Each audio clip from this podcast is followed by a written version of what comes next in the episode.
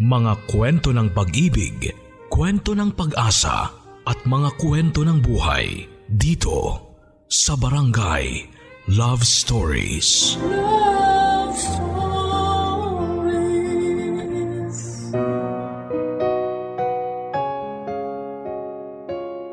Marami tayong hiling sa buhay.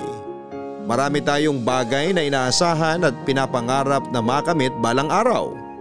At para makuha ang mga bagay na ito ay kailangan natin itong pagtrabahuhan. Ang problema mahirap tukuyin kung ang isang bagay ba ay para sa atin. Kaya minsan ay dumarating tayo sa puntong kinakailangan nating sumugal para malaman kung nakatakdabang mapa sa atin ang isang bagay o hindi. Ganito mismo ang dinanas ng kabarangay nating si Doniel. Sumugal siya sa pag-ibig pero worth it ba ang lahat ng ito sa dulo? Ating pakinggan ang kanyang storya dito lamang sa mga kwento ng pag-ibig, buhay at pag-asa sa nangungunang Barangay Love Stories.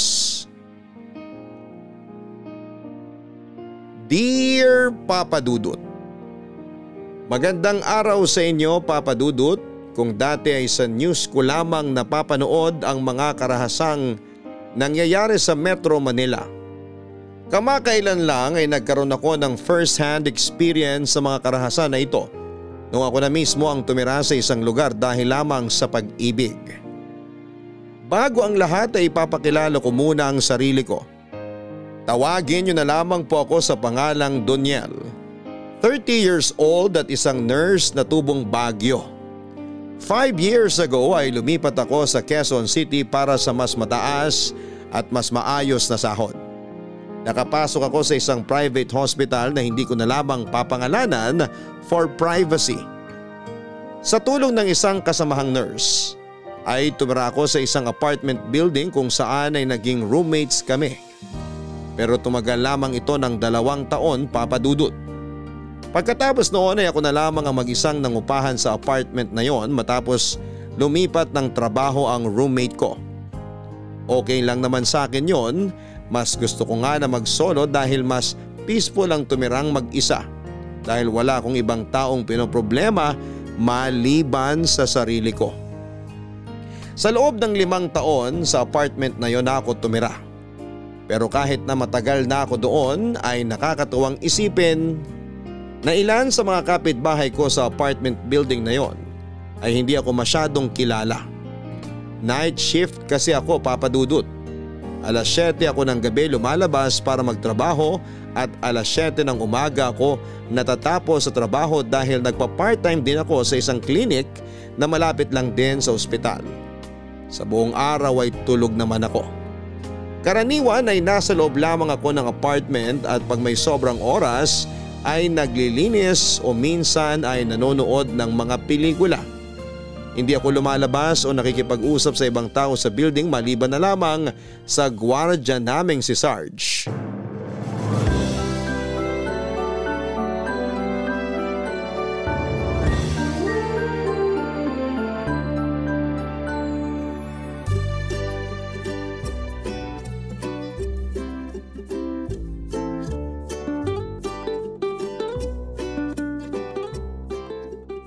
Sarge, O Daniel, baga kang umuwi ngayon ah.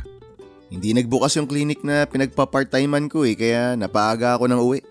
Talagang banat na banat ang buto mo ha. Lahat na lang ng trabaho makita mo, lagi mong pinapasok. May pinag-iipunan ka ba? Wala naman.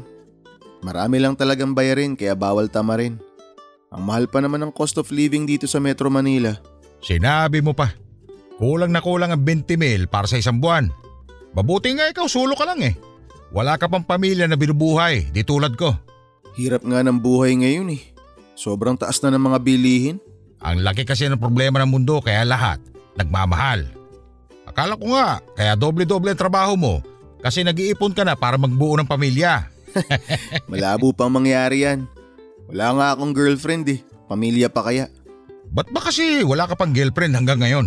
Ikaw naman Sarge, parang di mo naman alam pinagdaanan ko. Ikaw kaya lagi ko nakakakwentuhan tungkol sa love life ko. Mga pag-ibig na purong ngiwi. Alam ko naman yun. Lagi kang ambigo sa pag-ibig pero mabilis ka naman makahanap ng babae. Kaya nga ako nagtataka na wala ka pang naipapalit sa ex mo. Eh, ilang buwan ka namang single? Matagal na. Di ko na maalala. Pero tingin ko, malapit na ako magkaroon ng bagong girlfriend. Talaga? Taga saan? May nakilala ako, taga Malabon. Sara pangalan. Yan! Ganyan dapat. Hindi lang dapat puro trabaho inaatupag mo. Eh, kumusta naman siya? Maganda ba? Oo naman. Anong trabaho? Nurse din? Sa kumpanya siya nagtatrabaho. Ewan ko parang sales manager ata. Bago lang kami magkausap eh. Nakilala ko siya sa Facebook. Sayang na unahan ako. May rereto pa naman sana ako sa'yo. Sino naman? Di ba nga last week, umalis na yung nakatira dyan sa isa sa mga unit sa fifth floor? Yung nakwento mo na isang pamilya? Oo, yun nga. O tapos? Kaninang umaga kasi, may babaeng nag-inquire. Tiningnan niya yung unit na bakante ron. Ang balita ko, kukunin niya daw yung unit. Ano itsura? Maganda? Oo, maganda. Parang artista. Akala ko nga artista eh. Payat siya na matangkad. Makinis din. Kung wala akong asawa, babakuran ko eh. Mukhang maigi nga ah. Maigi talaga. Kaya nga sabi ko, bagay kayo.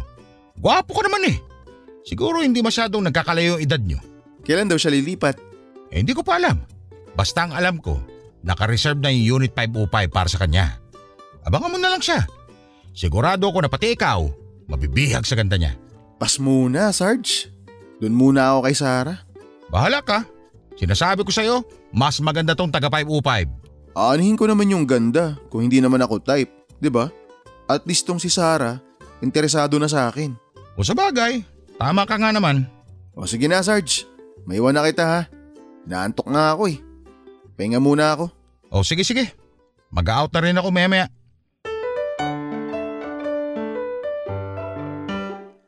Papadudot merong sampung palapag ang apartment building na tinitirhan ko. Para sa tenant sa isang unit na mag-isa lamang na nangungupahan ay sulit na ang 13,000 pesos a month na renta at bayad sa kuryente at tubig. Kasama na rin doon ang wifi at iba pang mga bayarin. May dalawa na itong bedroom, isang CR at kitchen. Meron din itong malit na balcony kung saan ako karaniwang nagsasampay ng mga nilabhan ko. Sa second floor ako nakatira papadudot at masasabi ko namang tahimik at mababait ang mga nangungupahan sa palapag namin. Kaya rin ako nagtagal sa unit ko dahil mabait ang nagmamay-ari ng building. Walang kaso sa kanila kahit na paminsan-minsan ay nadedelay ako sa pagbabayad sa kanila. May mga pagkakataon na tuwing lumuluwas ang mga kamag-anak ko mula sa Baguio ay sa apartment na sila dumediretso para maki-overnight. Sa apartment din karaniwang tumatambay ang mga katrabaho ko sa ospital dahil malapit lamang ito sa ospital na pinagtatrabahuhan ko. Ang apartment ko na rin po ang naging piping saksi sa mga heartbreaks ko papadudot. Hindi na rin mabilang ang mga babaeng inuwi ko roon sa pag-asang makakahanap na ako ng makaka-forever ko. Kaso nga lang ay palagi akong minamalas pagdating sa pag-ibig katulad na lamang ng huling naka-talking stage ko na si Sarah. Nakilala ko si Sarah sa isang dating app. Ilang araw din kami nag-usap sa chat at nag-date sa labas. Nung imbitahan ko siya sa apartment ay bigla na lamang nagbago ang pakikitungo niya sa akin sa hindi malamang kadahilanan. Mukhang naka-score na naman tayo ah. Yung chika babes na hinatid mo. Sabay yung Sara na sinasabi mong nililigawan mo? Oo, siya nga. Maganda rin. Ibang klase ang taste mo ah. Mahusay kang puminta. Magaling ang puminta. Wala naman napapasagot. Hindi kanya sinagot. Kaya naman pala ganyan ang itsura ng mukha mo eh. Para kang nakatanggap na masamang balita. Malakas talaga pakiramdam ko na di na kami ulit magkikita pagkatapos ng araw na to. Bakit mo naman nasabi yan? Ramdam ko na eh. Kita ko yung pagkadismaya niya kanina. Di ata nagustuhan yung nakita. Naliitan ata eh. Ganun ba? Wala naman yan sa laki ulit eh. Ang mahalaga, satisfied siya sa performance mo. Anong pinagsasabi mong satisfied sa performance? Yung unit ko yung sinasabi ko.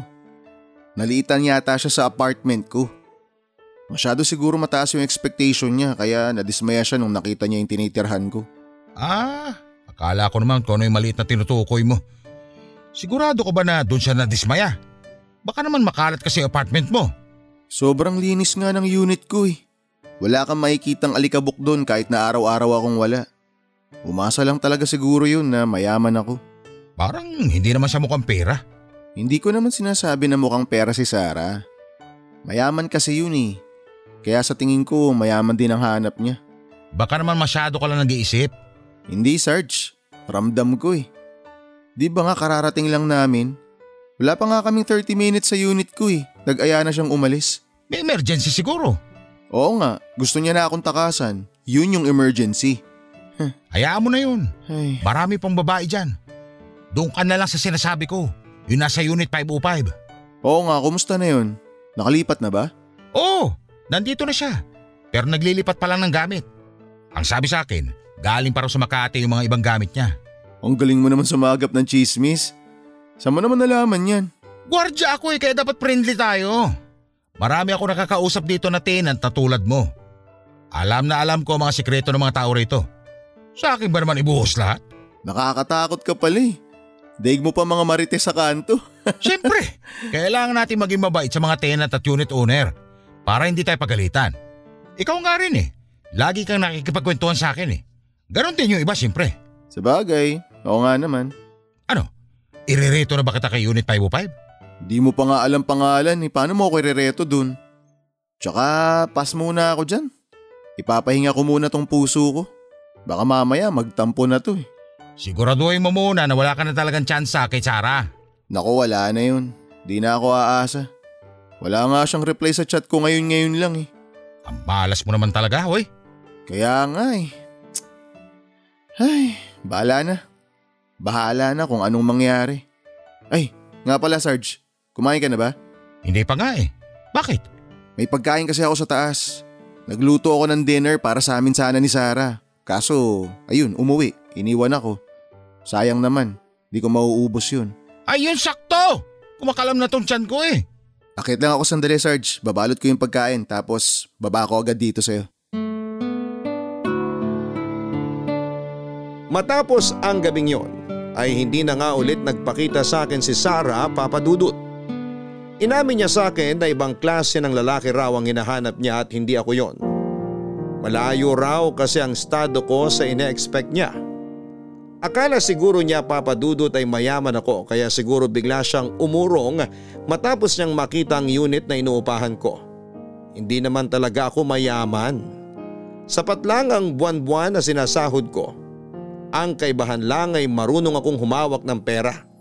Kaya kong i-budget ang pera ko sa mga pangangailangan ko. Simple lang akong tao at naiintindihan ko naman kung mas mataas ang standards ng mga babaeng nakikilala ko. Karapatan din naman nilang pumili ng lalaking nararapat para sa kanila. Nakakalungkot lang na hindi ko maabot ang standards na yon papadudot. Alam ko naman na wala sa expensive side ng Quezon City ang apartment ko. Hindi ko rin naman kasi kailangan ng mamahaling tutuluyan. Ang mahalaga para sa akin ay komportable ako sa tinitirhan ko. Pero sa kabila ng pagiging komportable ay aaminin ko pong minsan ay mahirap din ang maging mag-isa sa buhay. Oo nga't marami akong kaibigan, marami akong kakilala pero at the end of the day, mag-isa pa rin ako sa bahay. Pagka-uwi ko ay palagi akong sinasalubong ng katahimikan. Wala akong mapagkwentuhan sa naging takbo ng araw ko. Wala akong mapagsabihan ng mga magagandang balita sa buhay ko. Doon na po ako nakakaramdam ng kalungkutan papadudot. Kaya kahit laging bigo pagdating sa love life ay patuloy pa rin ako sa paghahanap ng makakapareha ko sa buhay. Hanggang sa isang araw ay dumating sa buhay ko ang isang babae na hindi ko akalaing magpapatibok ulit sa puso ko. Buwan ng Disyembre noong lumipat sa apartment building namin ang isang babae na tawagin na lang natin sa pangalang Iya Papadudut. Siya ang bagong tenant sa Unit 505 na nabakante sa 5th floor. Nabalitaan ko lang din ito kay Sarge noong minsang magkwentuhan kaming dalawa habang naghihintay sa binukong motorcycle taxi. Ayon kay Sarge ay mag-isa lang daw si Iya.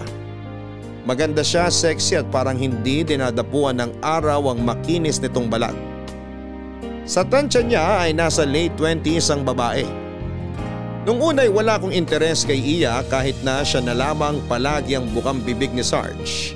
Kahit na medyo exaggerated pa ang mga kwento nito na bukod sa maganda ay mabait daw ang pala kaibigan na dalaga. Hindi ko naman kasi masyadong pinapakialamanan ng mga tenant sa apartment building namin.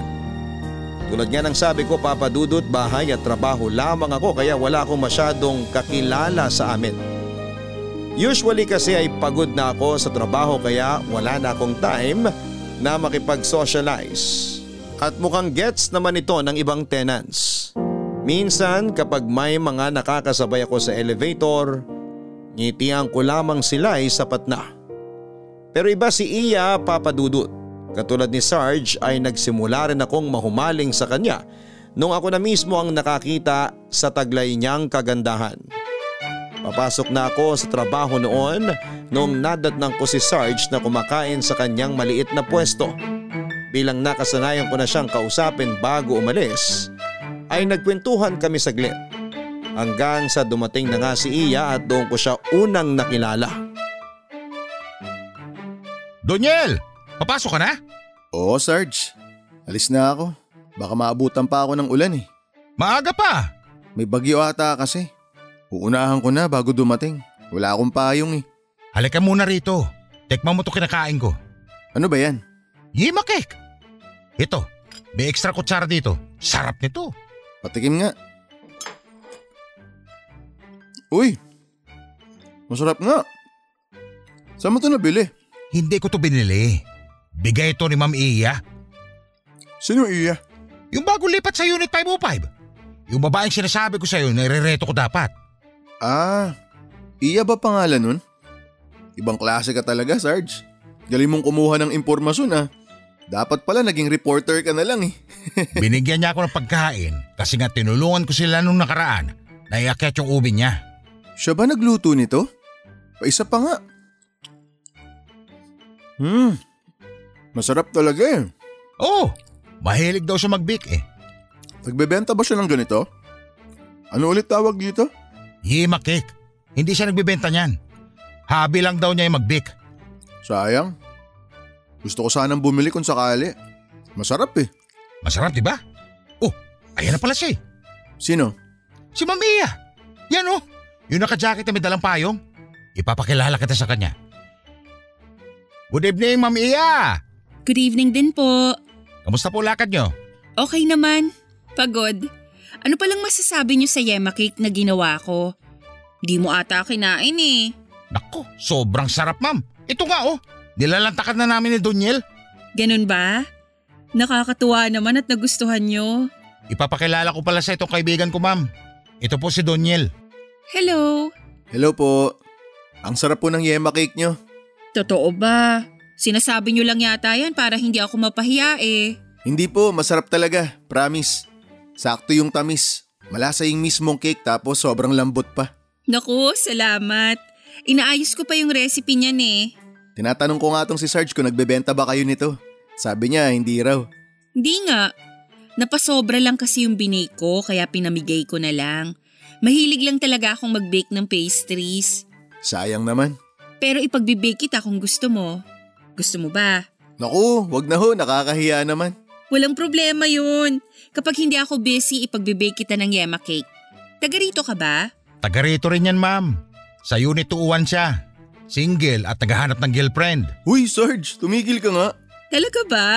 Tinatanong niya nga kung single din kayo para... Sarge, sabi ng itikom yung bibig mo eh. Ano ba Pards? Huwag mong takpan ng bibig ko. Ah, ayun nga ma'am Iya. Tinatanong niya kung single pa kayo. Para sana ligawan ka niya. Ah, wag po kayo maniwala sa mga pinagsasabi nito ni Sarge. Nagjo-joke lang po siya. Palabiro ka pala, Sarge eh. O paano? Mauna na ako sa inyo. Maiwan ko na kayong dalawa ha. Sige ma'am. Salamat ulit dito sa Ima Cake ha. Bye po. Ang ganda nga niya, Sarge. Sabi sa'yo eh. Ano? Type mo? Hindi lang type. Type na type. Dumaan ang mga araw. Hindi na nawala sa isipan ko si Iya at tunay nga nakakaiba ang karisma na meron siya.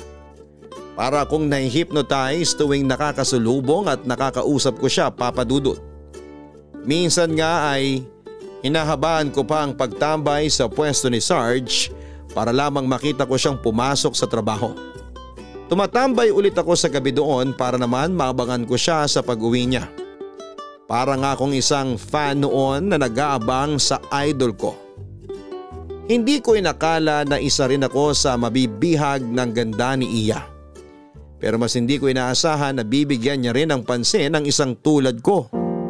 Ilang linggo pagkatapos ng unang pagkikita namin ni Iya ay isang paper bag ang nadatnang ko sa harap ng apartment ko.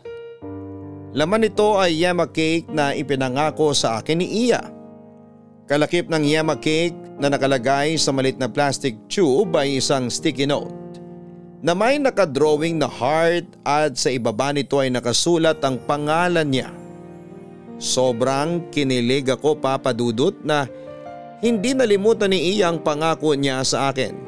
Sinulit ko ang pinadala niyang yema cake na daig pa ang mga gawa mula sa mga sikat na bake shop. Malambot ito na parang ice cream na natutunaw kapag kinain mo. Hindi rin masyadong matamis kaya hindi nakakaumay. Hindi generic ang lasa, may kakaiba rito na hindi ko masabi kung ano dahil hindi naman ako pastry chef. Basta ang alam ko lang ay kakaiba ito at mas masarap kesa sa ibang yema cake na natikman ko. Bilang pasasalamat ay bumili ako sa labas ng pasalubong pagkatapos ng trabaho.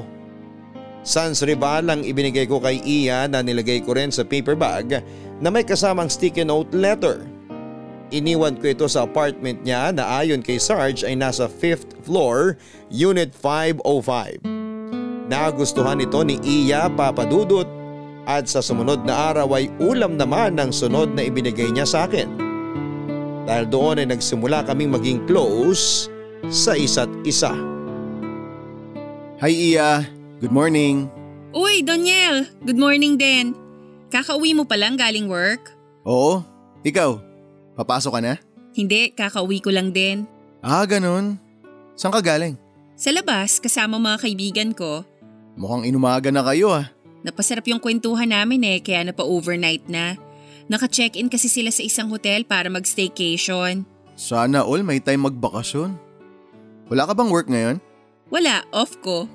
O sakto, mukhang marerenovate mo na sa wakas yung apartment mo. Di ba matagal mo nang kinukwento sa akin na marami ka sanang gustong ayusin kaso wala ka lang time? Oo nga eh, kaso may lakad din ako ngayon. Maliligo lang ako saglit tsaka magbibihes tapos larga na ulit. Yun lang.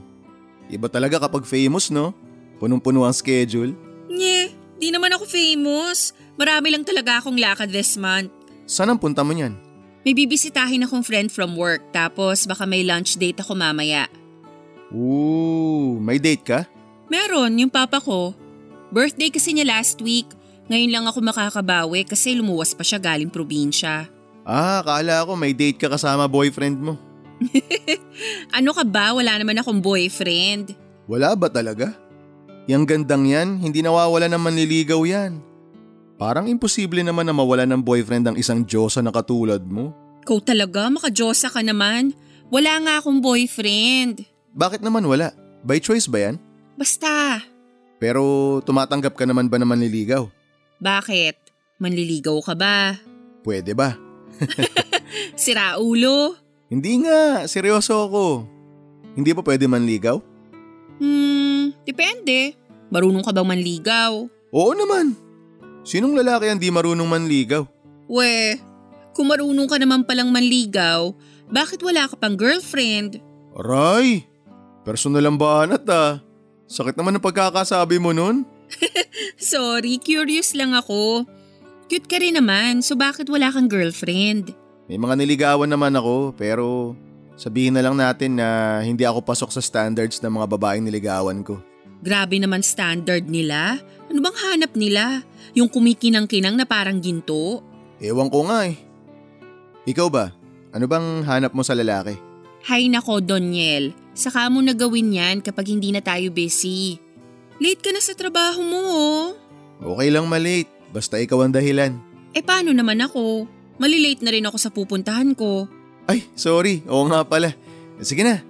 Akyat ka na. Ako naman, papasok na sa trabaho. Sige, ingat ka. Ikaw rin.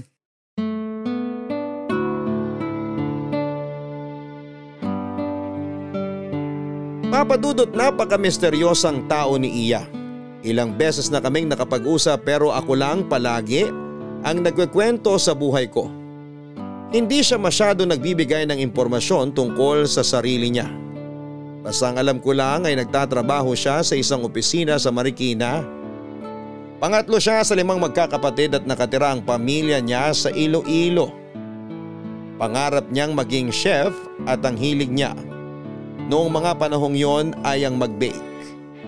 Maliban sa mga nabanggit ay wala na akong masyadong alam sa buhay niya. Ayoko rin namang magbukang staff galing HR department na tanong ng tanong sa background niya. Kaya hinayaan ko na lamang na si Ian na mismo ang mag-open sa akin ng mga bagay na tungkol sa buhay niya. Papadudot hindi ko alam kung masyado lamang akong assuming pero tuwing nagkakausap kami ni Iya ay sinasabayan niya ang pakikipag-flirt ko sa kanya. Minsan ang mga biruan namin pati na rin ang pasimpleng harutan ay nakakalito na rin. Hindi ko kasi alam kung nagbibiruan pa ba kami tungkol sa feelings namin o totohanan na ba yon. Pakaramdam ko talaga ay sobrang lakas ng chemistry naming dalawa papadudot. Sabi nga sa akin ni Sarge ay bagay daw ako kay Iya. Dahil dito ay mas lumakas tuloy ang loob ko na pormahan siya. Isa pa papadudot ay nahahalata ko rin sa mga galaw ni Iya na parang may gusto rin siya sa akin. Iba kasi ang ugali niya kapag kasama niya ako kumpara kapag iba ang kasama niya. Dahil sa mga naoobserbahan ko pagdating sa kinikilos niya. Feeling ko ay malaki naman ang chance ko sa kanya. Kaya naman hindi na ako nagpatumpik-tumpik pa at binakuran ko na siya.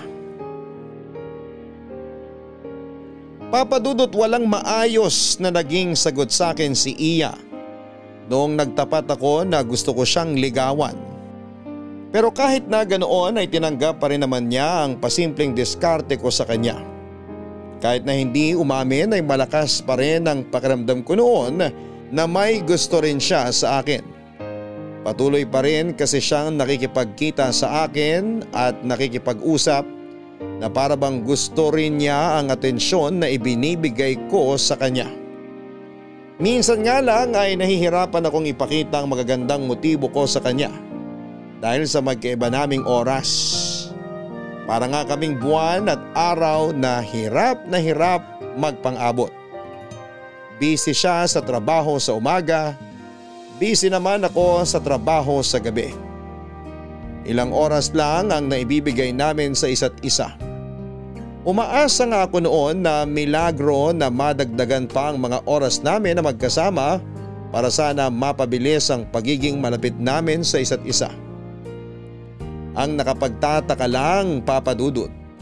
Maliban sa ayaw niyang magbigay ng mga impormasyon tungkol sa sarili niyang buhay, ayaw din ni Iya na ibigay ang social media niya para sa akin. Pati ng phone number niya para sana kahit magkalayo kami ay pwedeng pwede kaming makapag-usap. Nahanap ko naman ang Facebook niya pero hindi niya ako ina-accept sa hindi ko malamang kadahilanan. Naka-private din ito kaya kahit gusto ko siyang i-stalk ay hindi ko magawa. Ganon pa man ay pinilit kong gibain ang pader na namamagitan sa aming dalawa. Dahil ng mga panahon na yon ay sobrang nahulog na talaga ang loob ko kay Iya.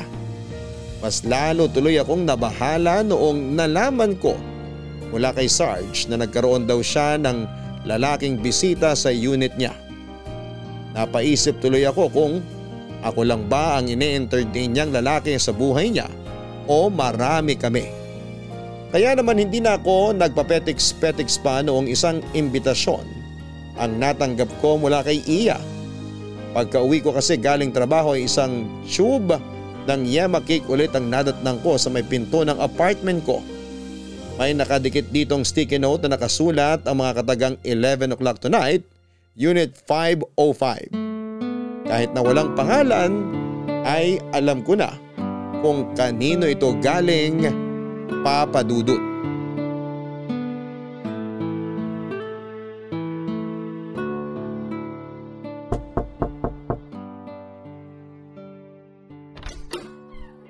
Iya, nabasa ko yung note mo. Shh! Huwag kang maingay. Ay, sorry. Na-excite lang. Halika, pumasok ka. Maupo ka muna dyan sa sofa. Salamat. Hanap ka na lang ng pwesto. Pasensya na medyo makalat. Nire-renovate ko tong sala eh. Ayos lang ako.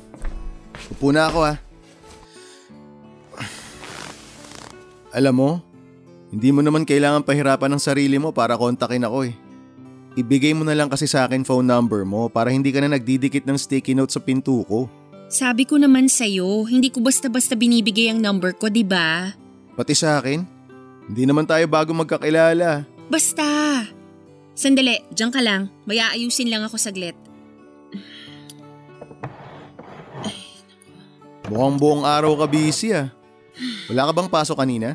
Nag-off ako ngayong araw. Kailangan ko na mag-ayos dito. Ilang araw nang makalat tong apartment ko eh. Kaya sinimulan ko nang mag-renovate. Mabuti naman nagkaroon ka ng time para mag-ayos dito sa unit mo. Kapagod nga eh. Dami ko palang gamit. Dapat pala yung iba itinapon o ipinamigay ko na. So, bakit mo pala ako pinapunta dito? Magpapatulong ka ba? May ipapagawa ka ba sa akin? Wala. Gusto lang kitang kausapin para linawin kung ano man ang meron tayo ngayon. Okay. Ano bang meron tayo ngayon? Alam kong nanliligaw ka sa akin. Teka, teka, sandali. Parang hindi ko gusto kung saan papunta to ah. Unang salita pa lang, di na maganda pakinggan. Doniel, patapusin mo muna ako. Sorry, sige. Tuloy mo na. Gusto mo ko? Alam ko yon dahil yun naman ang pinapakita at pinaparamdam mo sa akin. Gusto rin kita, kaso... Kaso, Kaso hindi ko maibibigay sa iyo yung gusto mong mangyari. ayaw mo ako maging boyfriend? Bakit? Huwag mo nang alamin, basta... Hindi sana pala nung umpisa pa lang humindi ka na. Bakit hinayaan mo pa akong ligawan ka kung wala ka naman palang planong sagutin ako? Sorry. Kaya kita hinayaan kasi... Kasi hindi pagmamahal ang kailangan ko sa'yo. Ano? Pera? Wala ako noon, Iya. Hindi. Hindi ko kailangan ng pera mo. Kung hindi pera, ano pa? Wala naman ako ibang maibibigay sa'yo kundi pagmamahal lang. Meron pa. Lumapit ka rito.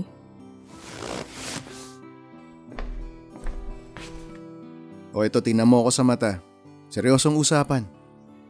Ano bang kailangan mo sa akin? Kung ayaw mo sa pagmamahal ko, ano bang kailangan mo? Ito.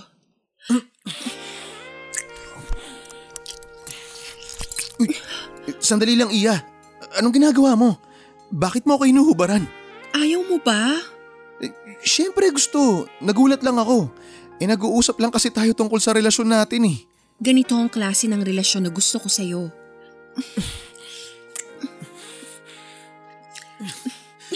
Kung ganito lang pala ang hanap mo, sige, maibibigay ko sa'yo to. Teka, hubarin ko lang tong suot ko. Pero huwag mong isipin na dahil may mangyayari sa atin, magiging tayo na. Hindi kita sasagutin, Doniel. Oo na, kahit wag mo na ako sagutin. Alisin na natin tong suot mo. Sige, dun tayo sa kwarto.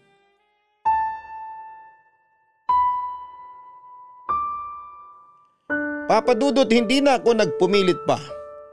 Kung ayaw pumasok ni Iya sa isang relasyon ay wala akong magagawa. Pero kahit na ganoon ay nanatili ang pagiging magkaibigan namin. Naging more than friends kami pero less than lovers. Kumbaga magkaibigan lamang kami pero may mga bagay kaming ginagawa na hindi karaniwang ginagawa ng magkaibigan lang. Sa madaling sabi ay naging friends with benefits kaming dalawa ni Iya. Ayaw niya ako maging boyfriend pero gusto niya ako sa ibang bagay at yon ang ibinigay ko sa kanya papadudot. Pagkatapos ng trabaho ko noon ay sa unit ni Iya na kaagad ako dumediretso kapag day off niya. Parang naging parte na ito ng weekly routine namin. Minsan naman kapag wala akong pasok ay si Iya ang nag-aabang sa apartment ko.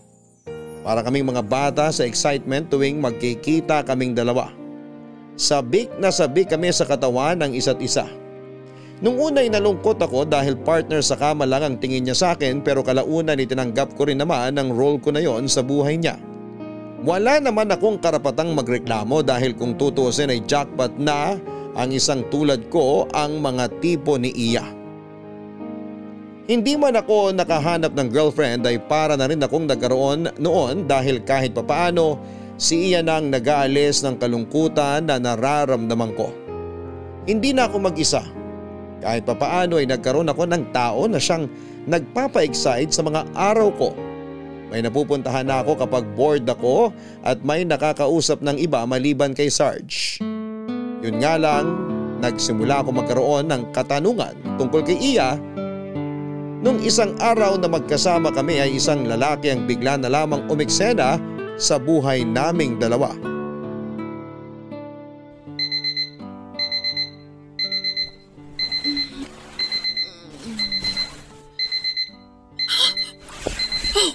Oh my gosh! Daniel! Gumising ka na dyan! Hoy! Gumising ka na dyan! Alas 4 na pala! Kailangan mo nang umalis! Dito muna ako. Mamayang gabi pa naman pasok ko eh. Kailangan mo nang umalis ngayon din! Bakit? Dito muna ako. Lika, kadal tayo dito. Bumangon ka na! Aray! Ba't mo ako pinalo? Sakit nun ah. Ano, gising ka na ba? Oo, pati kaluluwa ko gising na. Pero may isa pang nagising. Gising na gising. Gusto mo ba makita? Huwag ngayon. Kailangan mo na talagang umalis. Bakit? Dati may bebe time tayo tuwing umaga. Next time na lang. Ba't mo ba ako pinapaalis? Ang aga-aga pa eh. Tingnan mo nga oh, di pa maliwanag sa labas. Basta, umalis ka na, dali! Nasaan na ba yung mga damit mo? Ah, Eto, isuot mo na tong boxers mo. Grabe ka naman sa akin. Para akong asong pinapalayas ah. Sorry na, magbihis ka na kasi. Bakit muna? May bisita ka ba? Oo, Sino naman?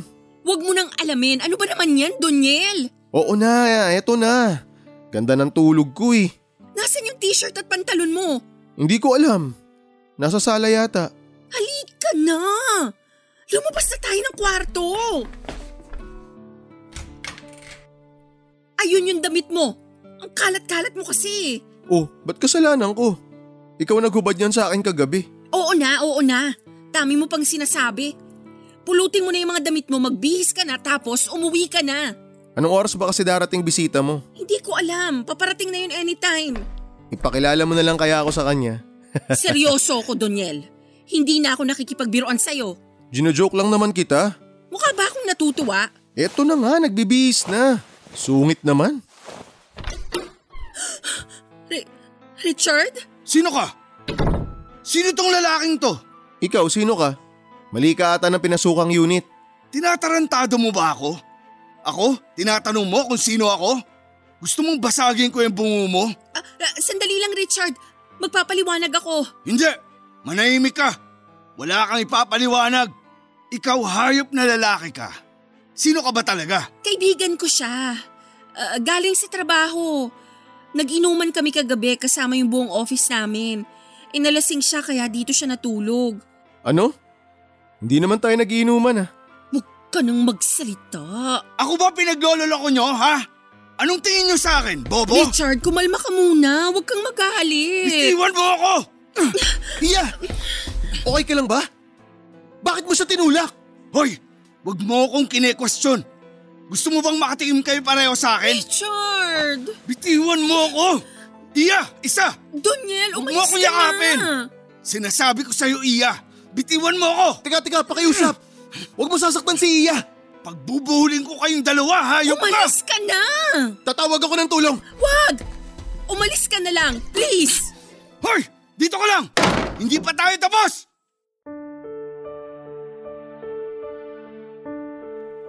Mabuti na lang at medyo maaga pa ng time na yon dahil kung hindi ay matinding iskandalo ang mangyayari. Sa takot ay agad akong umalis ng unit ni Ian na boxers lang ang suot ko.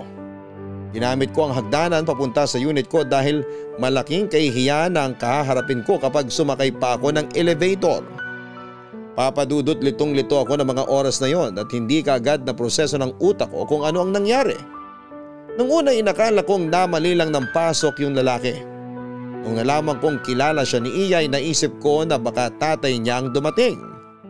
Medyo may katandaan na rin kasi ang itsura nito. Malaki at batak ang katawan, may tema talaga namang unang kita mo pa lamang sa kanya ay babahag na kaagad ang buntot mo. Kapag pinag-away kaming dalawa ay siguradong unang suntok pa lamang niya ay tulog na ako. Walang laban ang payat kong katawan sa tulad niya na parang marami ng pinagdaan ng bakbakan. Ayaw ko rin namang pong isipin na kinakasama yun ni Iya dahil ayaw kong matawag na kabit o mang-aagaw. Pero naalala ko ang kwento sa akin ni Sarge na lalaking paminsan-minsan ay bumibisita sa unit ni Iya. Ayoko man itong aminin pero baka nga ang lalaking yon ay maaring karelasyon ni Iya Papadudut. Pagkatapos ng pangyayaring yon ay pansamantala kong iniwasan ni Iya. Hindi ko naman siya ma-text o ma-chat man lang para sana maliwanagan kung ano ba ang nangyayari. Naglakas loob din akong magpunta sa unit niya para kausapin siya ng personal pero hindi niya ako pinagbubuksan ng pinto. Minsan nung wala akong pasok ay tumambay ako sa may entrance ng apartment building kasama si Sarge. Para hintayin si Iya at nang dumating siya ay nilampasan niya lamang ako na parang hindi niya ako kilala. Ang tanging gusto ko lang naman noon papadudot ay maiksing paliwanag kung sino ang lalaking nakita ko sa unit ni Iya. Alam kong wala naman akong karapatang manghimasok sa buhay niya pero hindi lang talaga ako mapanatag lalo na dahil sa ginagawa niyang pag-iwas sa akin. Pakiramdam ko'y may nagawa akong kasalanan. Kung ganun man ang nangyari ay gusto kong linisin ang pangalan ko kung sakali.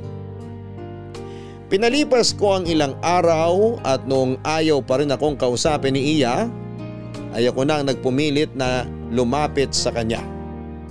Pero kahit na anong pagmamakaawa ang gawin ko ay pinagtulakan lamang ako ni Iya. Binantan pa niya ako na tatawag ng pulis kapag nilapitan ko ulit siya. Sobrang sakit sa part ko papadudot na pinagtatabuyan ako ni Iya sa kabila ng mga pinagsamahan namin. Sa ulit tinanggap ko na lamang ang gusto niyang mangyari.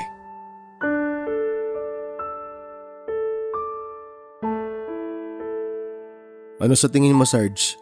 Asawa niya kaya yon? May asawa bang hiwalay ang tirahan? Hindi niya asawa yun. Parang dalawang beses sa isang buwan lang bumisita yung lalaking yun dito eh. Eh ano? Tatay? Tatay siguro. Oo, tatay niya yun. Matanda na itsura eh. Hindi rin. Sabi mo, tinatawag siya ni Iya sa pangalan eh. May tatay ba na first time beses sila ng anak niya pag magkausap sila? Eh ano nga? Sino ba kasi yung lalaking yun? Mababaliw na ako kakaisip eh. Baka boyfriend niya. Ang sabi sa akin ni Iya, single siya. Bakit naman siya magsisinungaling? Ang taong malandi, magsisinungaling para makalandi. Grabe ka naman makapanghusga ng tao, Sarge. Hindi naman malandi si Iya. May lalaki nagpupunta sa unit niya. Tapos kinikita ka pa niya para galawin siya. Eh anong tawag doon? Hindi naman natin sigurado kung sino yung taong yun sa buhay ni Iya eh. Huwag na muna natin siyang husgahan. Kahit na. Pero ito, payong kaibigan lang ha. Mas makabubuti kung layuan mo na si Iya. Huwag ka na makialam sa kanila.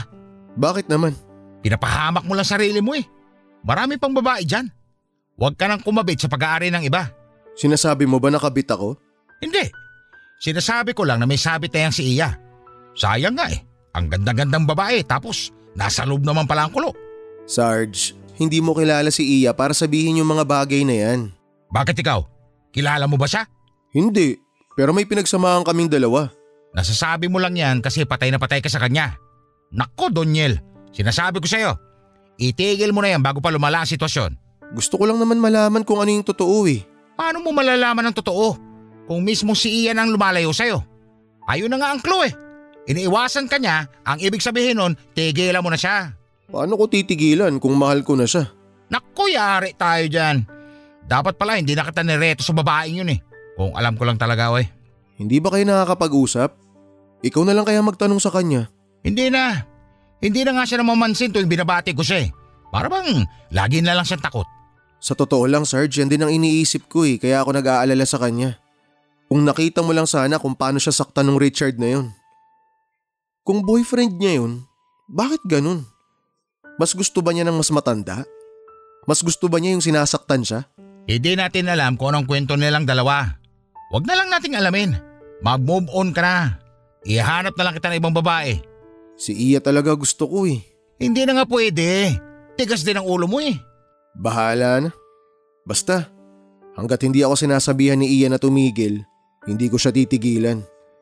Sa ngayon, bibigyan ko muna siya ng space. Bahala ka. Kung gusto mong pumasok sa gulo, bahala ka sa buhay mo. Good luck na lang talaga sa akin. Good luck na lang talaga, oy.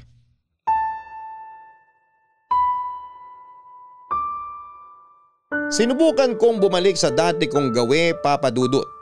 Pero hirap na hirap talaga akong mag-move on noon lalo na't alam ko na nasa 5th floor lamang ang babaeng araw-araw na tumatakbo sa isipan ko.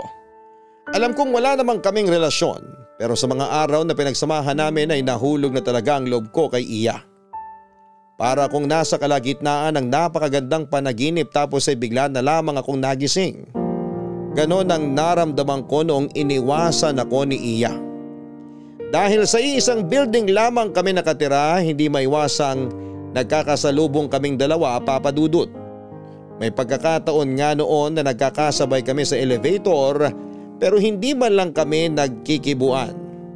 Sobrang sakit sa dibdib ko na makitang wala na ang dating magandang aura ni Iya. Kita sa mga mata nito ang kalungkutan. Sobrang laki ng pinagbago niya simula noong nasira ang relasyon naming dalawa. Pinilit kong sanayin ang sarili ko na wala siya papadudot. Nakontento na ako sa pagtanaw sa kanya mula sa malayuan. Masaya na ako na kahit hindi kami nag-uusap ay nakikita ko pa rin siya kahit na papaano. May isang beses noon na off ko sa trabaho. Naisipan kong mag-inom mag-isa sa apartment. Nung magkaroon ng tama ang alak na iniinom ko ay bigla akong nagkaroon ng lakas ng loob para puntahan si Iya sa unit niya. Para masagot na ang mga katanungan sa isipan ko ay pinuntahan ko siya at nakiusap na pansinin na ako. Iya! Pagbuksan mo ako ng pinto. Iya, nandiyan ka ba? Iya! Kausapin mo ako! Doniel, anong ginagawa mo rito? Gabi na ah. Iya, mag-usap tayo. Lasing ka ba? Hindi ako lasing, nakainom lang. Please, kausapin mo naman ako. Halika, pumasok ka. May... may kasama ka ba dyan? Nandyan ba si... Wala. Mag-isa lang ako rito. Halika na, pumasok ka na bago pa tayo makita ng ibang tao. Umupo ka. Hindi na. Ayokong umupo. Ano bang gusto mong pag-usapan? Gusto ko lang malinawan. Malinawan san? Tungkol sa atin? Nasabi ko naman sa'yo nung simula pa lang, di ba? Na walang magiging tayo. Hindi kita mahal, Doniel. Akala ko ba gets mo na yun? Gets ko, pero... Pero umasa ka. Oo, aminado ako ron. Umasa ako. Pinaasa mo ako eh. Hindi kita pinaasa, Doniel. Dahil simula pa lang, sinabi ko na kung anong habol ko sa'yo. Ginusto mo naman yun, di ba? Pumayag ka sa setup natin kaya hindi kita pinaasa. Umasa ka lang talaga. Bakit ba kasi hindi mo ako magustuhan? Dahil ba dun sa Richard na yon? Sino ba kasi yung lalaking yun? Hindi mo na kailangan malaman. Kung gusto mo ng tahimik na buhay, huwag ka nang makialam sa buhay namin. Nilalayuan na nga kita eh, para hindi ka na madamay sa gulo. Pero bakit ba ayaw mo pa akong tantanan? Kasi nga, mahal kita, Iya. Mahirap bang intindihin yun? Sorry pero mapapahama ka lang sa pagmamahal na yan. Huwag ako ang mahalin mo. Bakit? Bigyan mo ako ng rason kung bakit hindi kita dapat mahalin. Kasi kabit ako. Kabit ako ng isang sundalo. Ha? Sundalo? Si Richard ba yung sundalong tinutukoy mo? Oo, siya nga. Si Richard napapatayin ka kapag nakita ka niya ulit na kasama ko. Hindi mo ba siya pwedeng hiwalayan na lang? Hindi mo deserve ang maging kabit. Siyang nagbabayad sa unit ko. Siyang nagbibigay sa mga gastusin ko. Hindi ko siya kayang iwan dahil siya ang kailangan ko, Doniel. Hindi ko kailangan ng pag-ibig. Ang gusto ko lang, maayos na buhay at nakukuha ko ang mga gusto ko. Mabait kang tao, kaya maghanap ka rin ng girlfriend na kasing bait mo. Huwag ako. Kaya ko rin naman ibigay sa'yo yung mga gusto mo ah. Paghihirapan ko. Sorry pero sa inyong dalawa ni Richard, mas pipiliin ko pa rin siya. Mas pipiliin mong maging kabit? Ah! Wala kang alam sa mga pinagdaanan ko. Oo, oh, siguro nga. Wala akong alam sa mga pinagdadaanan mo. Siguro nga wala akong alam sa buhay mo. Pero ang alam ko lang, hindi maganda ang kumakabit ka. Maganda ka iya. Mabait. Matalino. Punong-puno ka ng talento. Pero hanggang dito na lang ba ang kaya mo? Hanggang dito mo na lang ba kayang itrato ang sarili mo? Ha?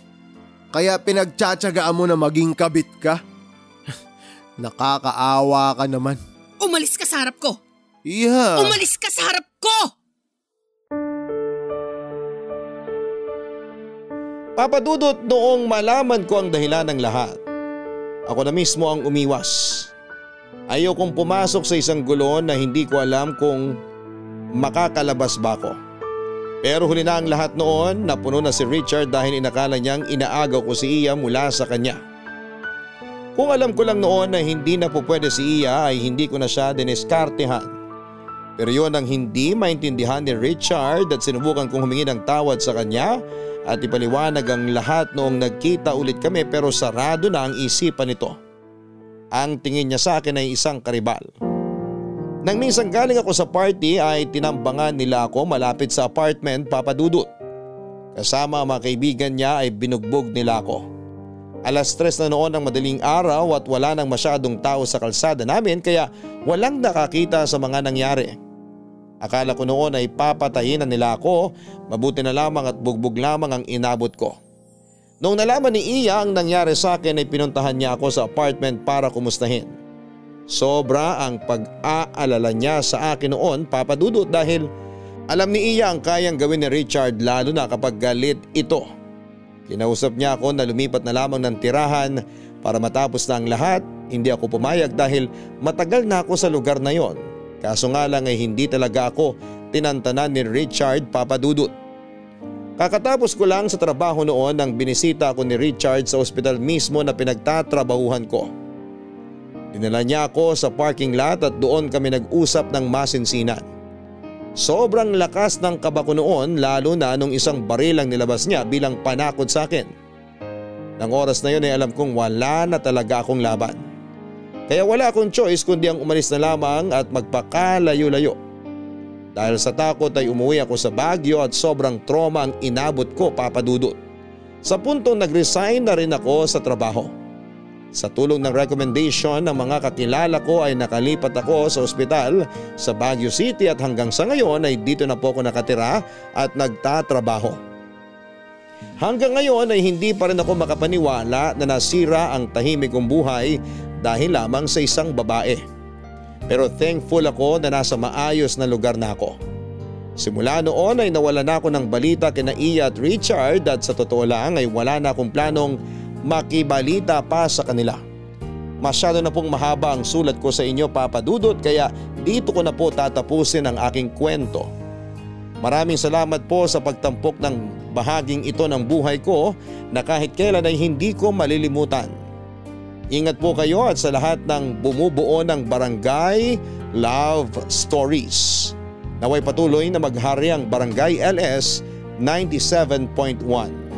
Ang inyong forever kapuso at kabarangay, Doniel. Pag-ibig ang isa sa mga pinakadelikadong bagay sa mundo mga kabarangay. pwede ka nitong bigyan ng magagandang experiences sa buhay at sa parehong pagkakataon ay pwede mo namang ma-experience ang mga bagay na hindi kagandahan. Either bubuing ka o sisirain ka ng love. Minsan, ito rin ang dahilan kung bakit nagbabago ang isang tao. Kaya sana'y wag nating gawing laro ang pag-ibig dahil mahirap kapag ito ay nakasira sa buhay ng ibang tao. Hanggang sa muli ako po ang inyong si Papa Dudut sa mga kwento ng pag-ibig, buhay at pag-asa sa Barangay Love Stories number 1.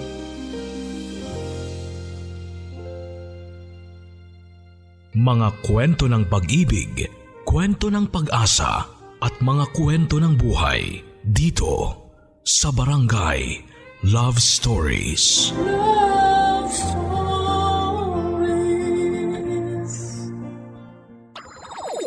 Nagustuhan ng iyong napakinggan? Ituloy yan via live stream sa www.gmanetwork.com/radio.